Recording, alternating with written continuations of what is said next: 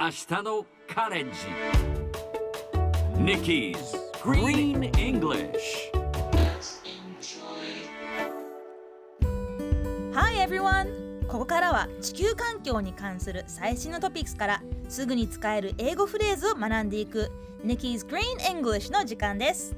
今週は ティービーエス ラジオで実施しているチャレンジゼロ シーオーツー 削減キャンペーンを受けて シーオーツー 削減にまつわるニュースや話題を取り上げます。それでは早速今日のトピックを Check it out。 日本マクドナルドは宅配サービスに電動三輪車を導入しました。日本各地およそろくじゅう店舗で展開しているマックデリバリーサービスで採用、今月中によんじゅうよん店舗でひゃくだいほどを導入し、年内にはひゃくにじゅう店舗さんびゃくにじゅう台へと拡大予定とのことです。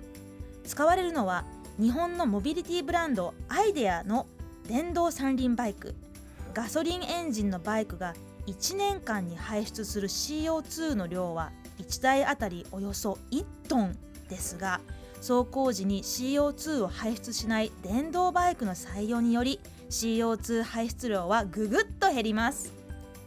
コロナ禍でデリバリー需要が高まる中、こういったニュースは嬉しいですね。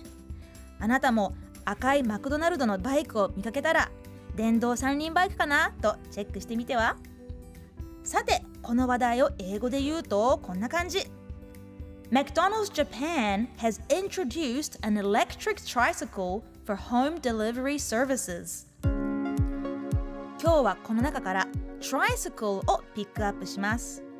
Tricycle スペルは T R I C Y C L E。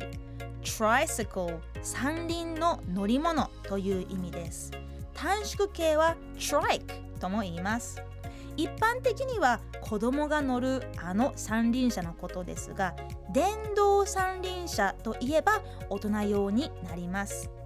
Try は数字のさんを意味する言葉なので、三角形 triangle、 三人組 trio、 三つ子 triplet などにも使われてます。それではみんなで言ってみましょう。 Repeat after Nikki。 Tricycle。 Yes, very good。 Tricycle。 Tricycle。 最後にもう一度ニュースをゆっくり読んでみますね。 McDonald's Japan has introduced an electric tricycle for home delivery services. Tricycle 聞き取れましたか？ということで Nikki's Green English 今日はここまで。しっかりと復習したいという方はポッドキャストでアーカイブしていますので、通勤通学、お仕事や家事の合間にチェックしてくださいね。 See you next time!